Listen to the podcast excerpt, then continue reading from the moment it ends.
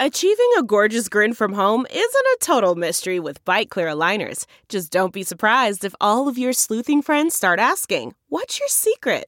Begin by ordering your at home impression kit today for only $14.95. Byte clear aligners are doctor directed and delivered to your door. Treatment costs thousands less than braces. Plus, they offer flexible financing, accept eligible insurance, and you can pay with your HSA FSA. Get 80% off your impression kit when you use code WONDERY at Byte.com. That's B-Y-T-E dot com. Start your confidence journey today with Byte. Hi, this is Josh Marshall, and this is the Josh Marshall Podcast. We are at the end of 2020. Thank God. Very, very uh, eventful year. Uh, in many ways, a terrible, terrible year and on so many fronts. I mean, you know, the obvious one being the pandemic that has killed hundreds of thousands of Americans and has wrecked the economy and and uh, led to even people who have remained healthy losing their jobs, having great uh, economic insecurity so many bad things. Uh, for many of us, it ended on a hopeful note when when uh, Donald Trump was defeated, even if he doesn't realize that yet, or he realizes it, even if he won't admit it yet. I mean, this is one of the most fascinating things about about um, Donald Trump. It's always been to me is that there's I, I don't think his mind works with a like for most of us there can be a big disjuncture between what we believe and what we say,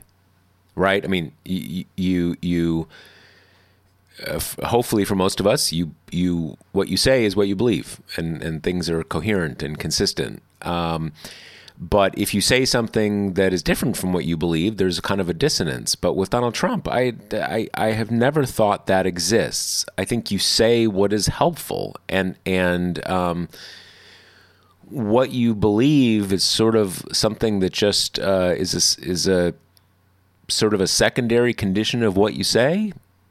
You know, I I say it, therefore I believe what I say. But it's it's it's it's just it doesn't exist as a for him as a separate um, a separate reality, as, as a, a a separate you know frame of cognition. Um, so uh, little little detour there. Um, before I before I introduce my co-host, let me just remind you really quickly for the last Last time in 2020, we're looking at another dark, frigid winter with a 99% chance of crushing depression and Zoom fatigue. Warm up the winter blues with Grady's reusable all in one cold brew kit.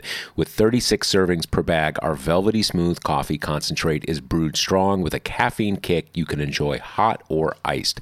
Just add water. Ready to give it a swirl? Get 25% off your first order at Grady'sColdBrew.com with promo code TPM. That's Grady'sColdBrew.com with promo code TPM. So uh, my my my revered co-host uh, David co-hosts David and Kate. What is up? What are we talking about for this final episode of 2020? What is up? Well, Kate, first of all, thank you for joining us on your holiday break. It's good to see you, and glad you could um glad you could make it. well, I thought we could um you know, cap off 2020 with a bit of a look towards 2021. Uh, because just after the new year, we have a special, I guess, like two runoff elections in Georgia for all the marbles, control of the Senate at stake. And Kate, you've been covering that really closely for us. So I'm, I'm glad you're available to join us today and kind of like, you know, look ahead a little bit. Um, you know, some of the big news this week was Donald Trump trying to torpedo the stimulus slash government funding bill to demand $2,000 checks for Americans. That's an increase over the $600, uh, I guess, agreement that Republicans and Democrats uh, reached. And interestingly, Loeffler and Perdue, the two Republican incumbent senators in Georgia, signed on to that agreement, right? Which uh, is a bit counterintuitive, but when the president and leader of the party puts, you know, puts his weight behind it, uh, that's that's sort of the result. What are you looking for, Kate, in this last week? Um, hard to believe. Yeah, it's like less than a week away now. Um, what are you looking for in the last week? What should our listeners kind of be paying attention to? I guess Trump is going back to campaign there, and uh, Harris and Biden are as well. But uh, what else is on your radar? Yeah, so like you say, DT, um, we had this check situation that put Loeffler and Perdue, especially into a very uncomfortable position because Trump, who had showed pretty complete indifference to the COVID relief negotiations, suddenly decided that he wanted higher direct checks to people, held the relief package that was finally grudgingly, painstakingly passed hostage for a few days, um, ultimately signed it, and now you have McConnell in this situation where most of his caucus doesn't want to sign on to the $2,000 checks, but you have Loeffler and Perdue being hammered day in and day out by the Democrats in Georgia for here's a direct in your face example of how they will not help you during this pandemic. Um, so they have to say that they'll support it. And the way that McConnell seems to be getting around that is by crafting another proposal that lumps the $2,000 checks in with Trump's kind of ridiculous bugaboo about um, stripping the liability shield from social media companies and setting up, um, you know, an election security panel to basically try to seems like it would underscore Trump's claims of you know, fabricated fraud. So basically, lumping in the checks with these poison pills for Democrats to ensure that it absolutely won't pass, but that Perdue and Loeffler get to say, we tried. We tried to give you the checks, and Democrats wouldn't let it happen. Um, so that's where we're kind of at with that stage of things. And then you know, meanwhile, early voting has been happening in Georgia for weeks. We've now passed 2.5 million people who have already voted. Um, and, you know, it's always a little dangerous to extrapolate from early voting numbers because you have no idea how much of that is being cannibalized from the election day vote. Um, but there are some good signs for Democrats. And the biggest indicator so far seems to be the increased share of the black turnout from the general, which has been consistently higher every day so far, um, particularly black voters who live in rural areas have been voting at higher amounts, while white rural voters have been experiencing like a very depressed turnout so far. Um, again, you know, we got to wait and see what happens election day, but that's what's uh, happening so far. And then we kind of had this uh, flurry of announced rallies to which are interesting because at this stage in the game, you know, this is the last time they're going to get their primaries on the ground, and um, it's it kind of shows you where where the parties see their biggest you know strengths and weaknesses right now for instance um, kamala harris will be going up on sunday and she'll be going to savannah where turnout has kind of lagged behind the general election so a clear effort to try to spark some last minute uh, voters there.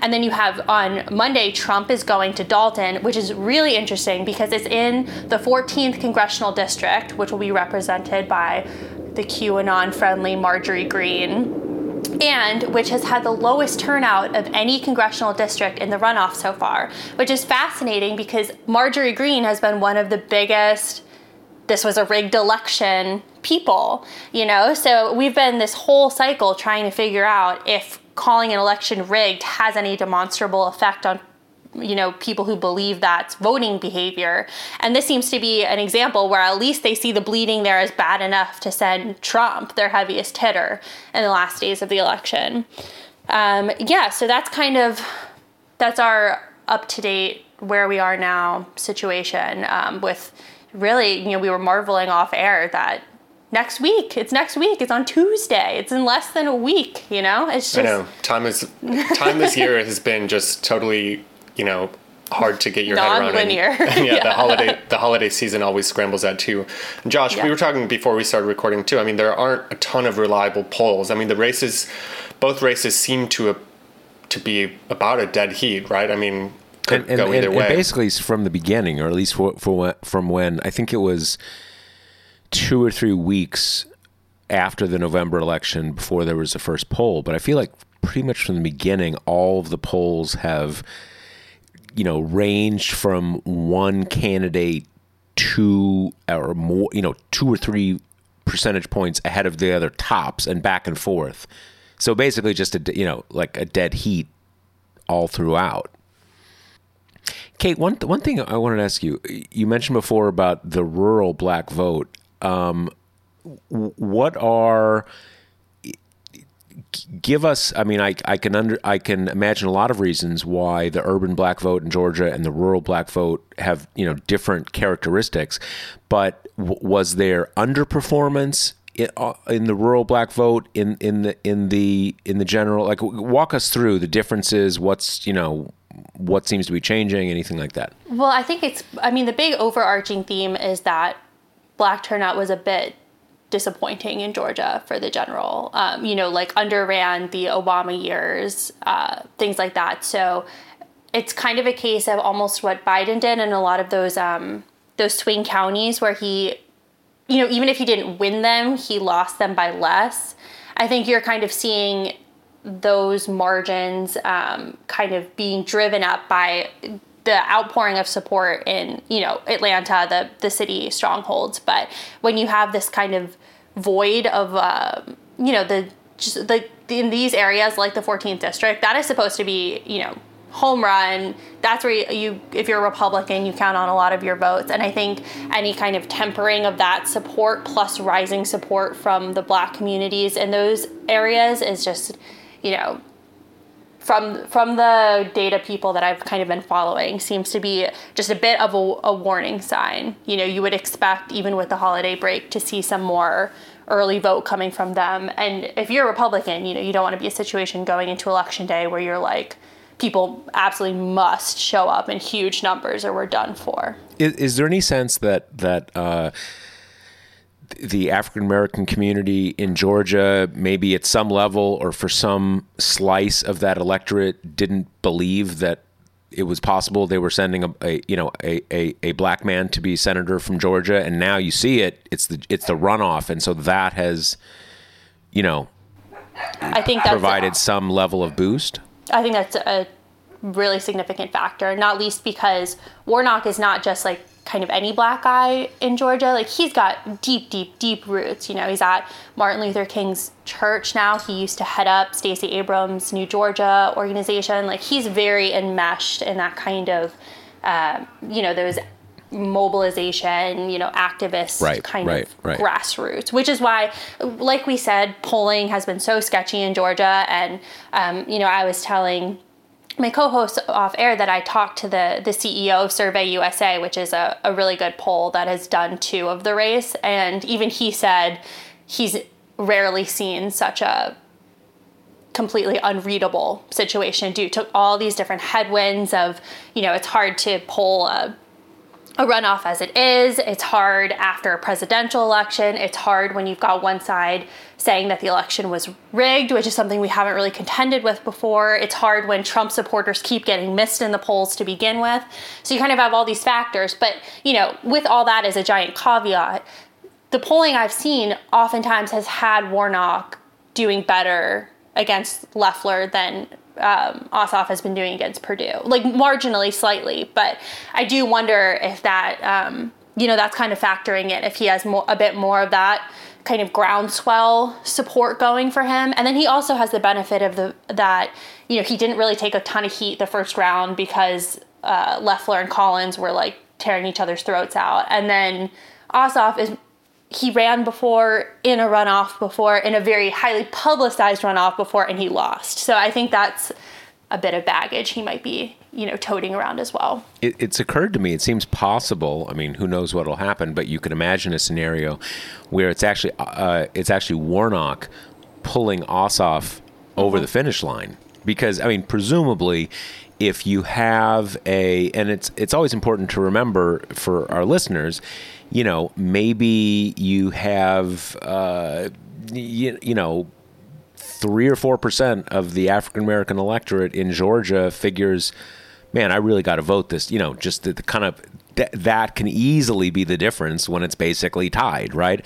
And mm-hmm. presumably, if you have, and maybe it's in you know African American voters in rural areas, if that is the margin, maybe they're showing up for Warnock, but certainly you'd assume that once they're there, they're also going to check the box for Ossoff just because he's, you know, he's another Democrat and they're mm-hmm. kind of running together as a team and all that kind of stuff. So you can kind of that would be sort of a, you know, a, a weird scenario, and it probably I would assu- assume, and I mean again, I'll, I'll, believe it when I see it. The idea that both these guys are going to win, but if that did happen, and you had very strong African American turnout, uh, especially relative to the general election, that probably would be the most logical interpretation right. of what happened. And, you know, a pretty big lesson to the Democrats should that happen that, you know, recruiting candidates of color is a should be a massive priority, you know. Yeah, well, speaking of, you know, the the, the outcome, the result, if, it seems like if Perdue and or Loeffler go down, immediately they'll cry, you know, voter fraud or rigged election, and it will just be the sort of convenient uh, echoes of, of Trump's argument. Kate, what are the what's what are the different scenarios? If it is close if it doesn't quite get resolved on uh, the night of january 5th i mean we have the electoral college certification vote the next day um, in congress. Uh, i guess both of these senate races the you know the winner would be kind of certified or sworn in pretty much immediately. You were saying earlier that uh, perdue's term just runs out kind of when the new congress uh, you know forms and comes together and and, per, and Loeffler is filling Johnny Isakson's seat and so there's a few more years in that term. But what are the what are the various scenarios that could play out if um if it's a close race if there are demands for a recount if there are you know just I don't know snafus or covid related I guess you know uh, hurdles to come right. to overcome yeah, so I mean, just a refresher uh, on Georgia's recount process is it has to be within half a point there's no automatic recount in the state. So the losing candidate can request one if it's within that margin.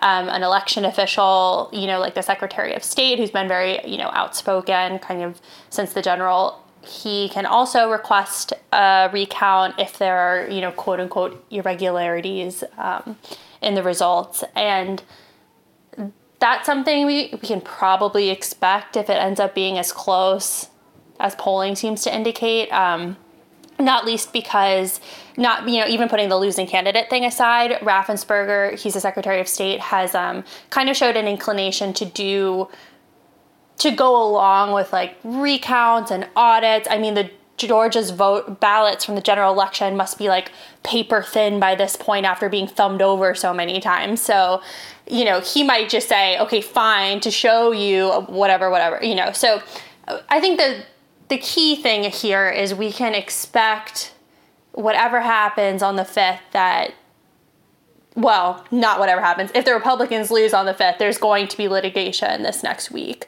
Um, and it's interesting because, you know, we were in this position a few months ago when we were talking about this happening with the general, it coming down to one state. And we talked about how much easier it is to kind of steal an election when all you need is like one judge to go along with it or something. And we will be facing a situation like that.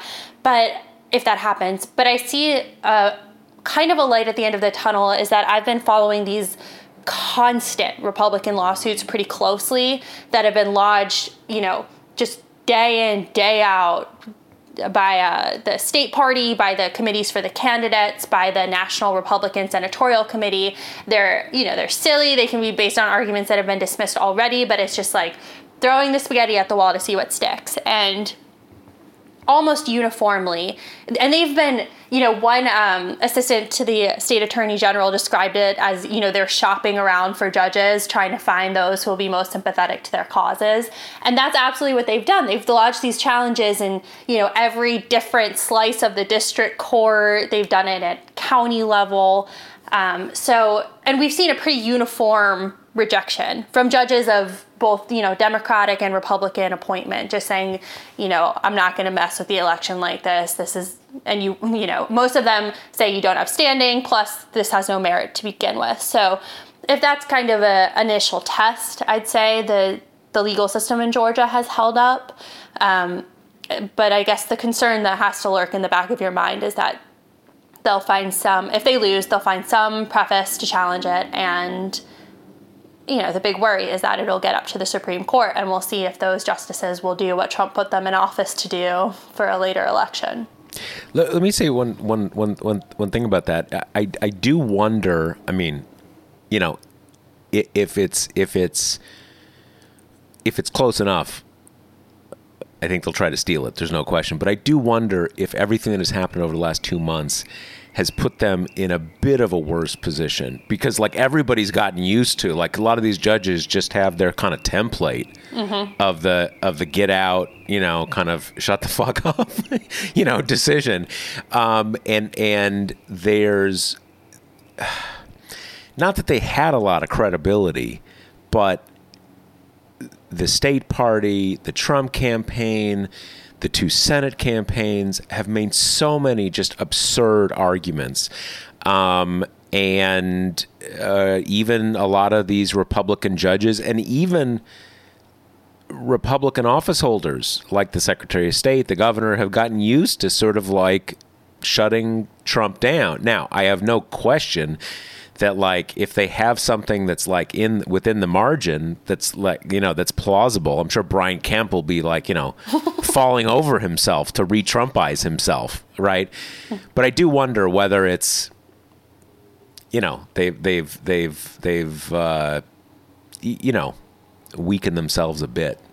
I agree with that, and I what I kind of see as the bigger threat are this knee-jerk reaction to make voting more difficult in Georgia, which we've already kind of seen the groundwork being laid for. Um, like Raffensperger said that he would support getting rid of the state's no excuse absentee voting, you know, bringing it back to mandating an excuse again, um, strengthening investigations of newly registered voters. So that to me seems like the bigger risk from where we are that we're going to just kind of see this state legislative backlash of you know if the democrats win like oh my god where state democrats can win now got to make it harder to vote to kind of establish republican dominance. I mean that's that, that and that's been that that would not be a new pattern. That's been the pattern in the last 20 years. Every right. time we have a we have one of these elections the republican fallback is to you know clamp down on voting, purge rolls, and you know we've seen it. We've seen it before. Mm-hmm. That kind of sparked a question I had for both of you, really, which is: Do you think we will ever have Republicans kind of accept a legitimate loss again, or do you think, you know, as Trump fades, his cult of personality recedes, so to speak, that I don't know, maybe some level of norm- normalcy will return, or is this just kind of the standard? Practice from now on that anytime a Republican loses, it must be rigged, it must have been stolen, it must must be snatched back, kind of um, from the jaws of defeat, I guess.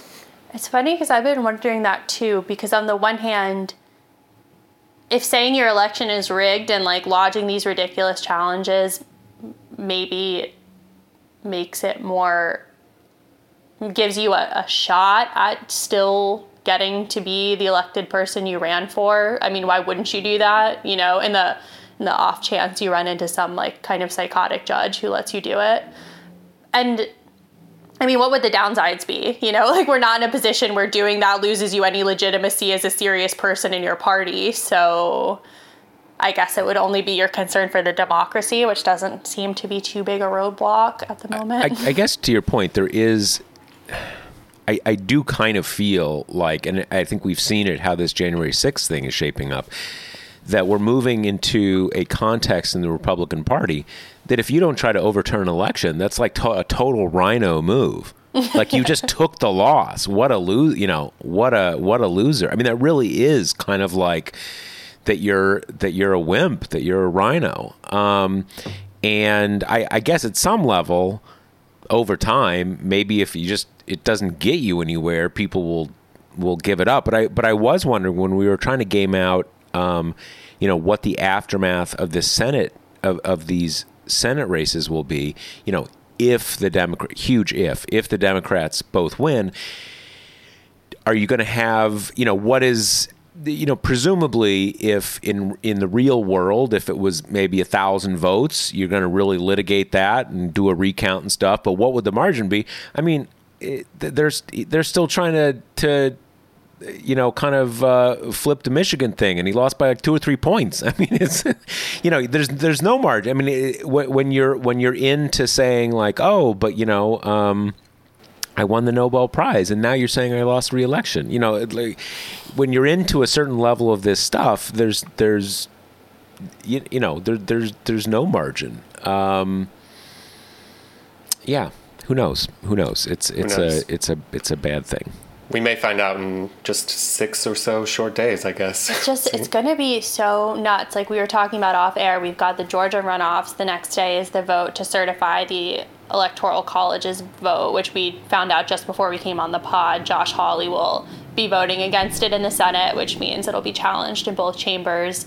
You know, stupidly, may I add, it's not going to do anything. You would need a majority in both chambers to overturn the Electoral College's vote. So this does not matter. It's just dumb.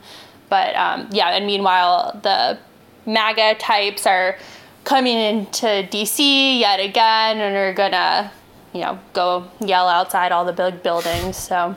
I guess it's just Hawley's opening 2024 salvo, right? It's sort of oh putting himself on the map as the next Trump. Which uh, I, I don't know. I you know I talked to um, one professor I talked to when Josh and I were writing the if Trump wins pre-write said you know I asked him what comes next what happens if Trump loses and he was talking about you know, maybe we'll see a Josh Hawley, someone else who kind of has styled himself in this authoritarian way, come to the fore because, you know, that type of politics is clearly attractive to a big part of the Republican Party. Which is like, yeah, but Josh Hawley has the charm of a sea slug. Like, I just cannot imagine it, you know? and it's not like Trump, like, knocks my socks off as this big charmer, but I can kind of see. He's got a certain thing. He's got a certain Yeah, I can kind of see yeah. it even uh, but Josh Hawley, I'm just like, oh my god, he's almost like Ted Cruz level of like just just with a better haircut. well, he's also kind of. I mean, not obviously Trump was born rich, but there's a the one thing that I think Trump comes by legitimately is this sense of uh, perhaps manufactured, but this sense of social exclusion, of of wanting to be part of a world that he's not really accepted in, which which is a reality for him. I mean, you know, Crimea River, but you know, he's sort of you know that kind of uh, you know outer boroughs. You know, uh, the kind of uncultured outer boroughs kind of thing. Even if you're, even if you make, you know, have a ton of money, and you know wanting to be accepted as one of the big boys by the sort of the the Richies in Manhattan, the you know the power players, and uh, you know a lot of those people are kind of like ridiculous sleazoids themselves, but still it's it's it's different, and there's that kind of thing that he um, that that that has always motivated him. And you can see that that is what allows him to have that mind meld with American conservatism, that sense of grievance, that that that all that kind of stuff. And and Josh Hawley what is he like a banker's son who you know went to what Stanford and Yale, and he's he's like a little like a douchey little guy. I mean, yeah, it's just not. He doesn't. Uh, I don't know who that. I don't know who that person would be who could, who can sort of operate in the in the Trump thing, but I don't think it's Josh Hawley.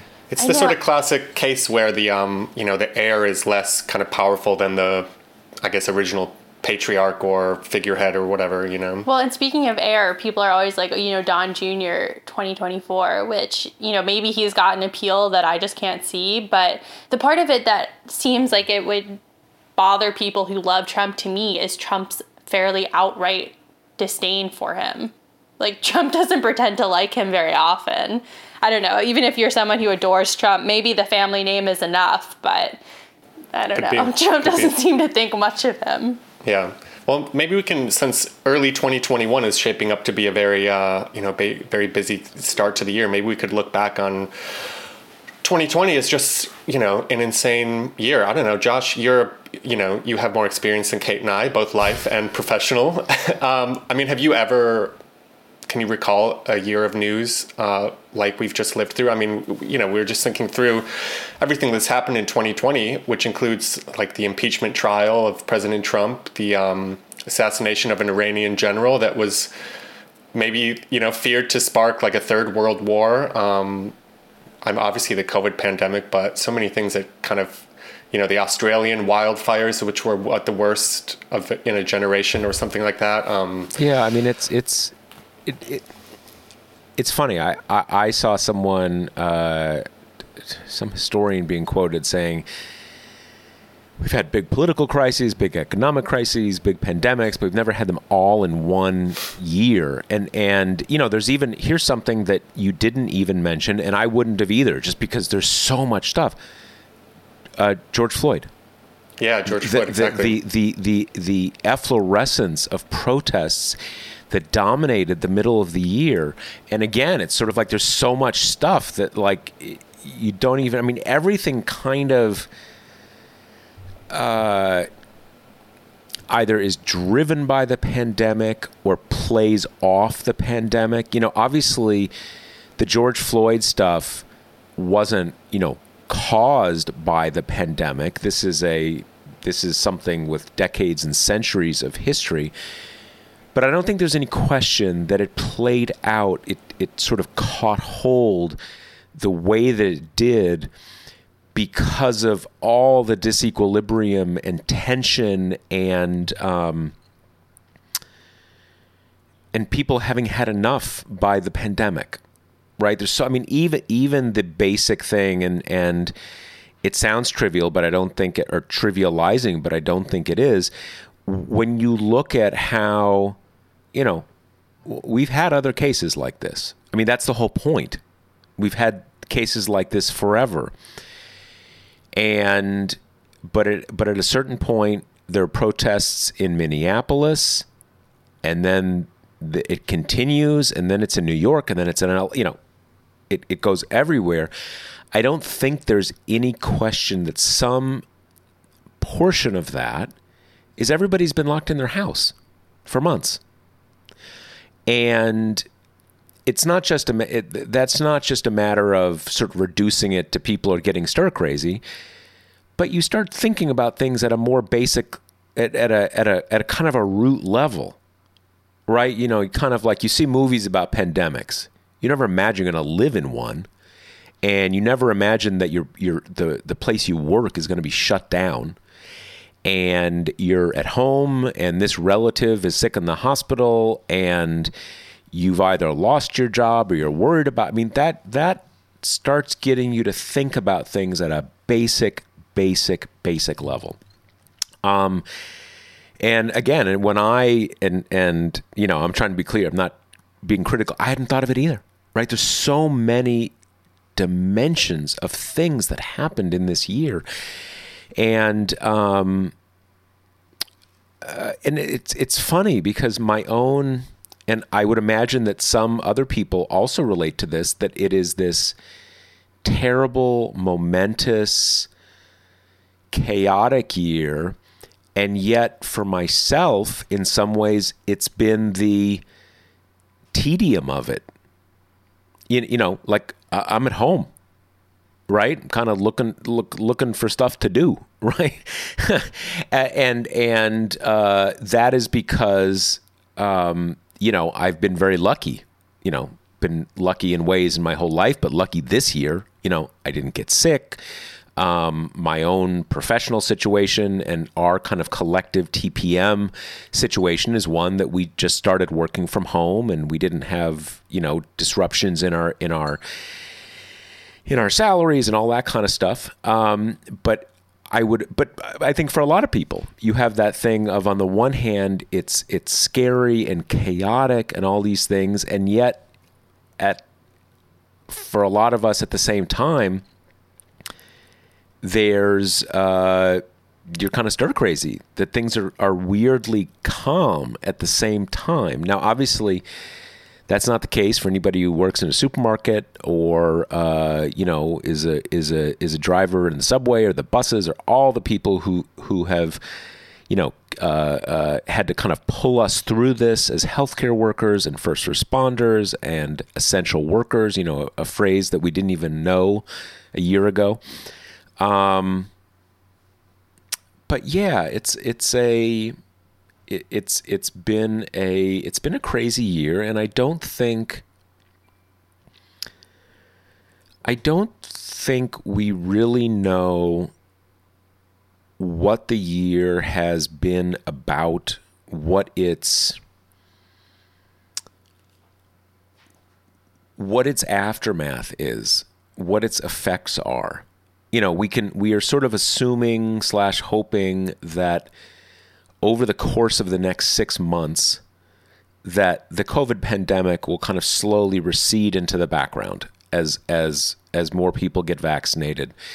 Um, and from one perspective, and you know, Trump will, won't be president, Biden, all that kind of stuff.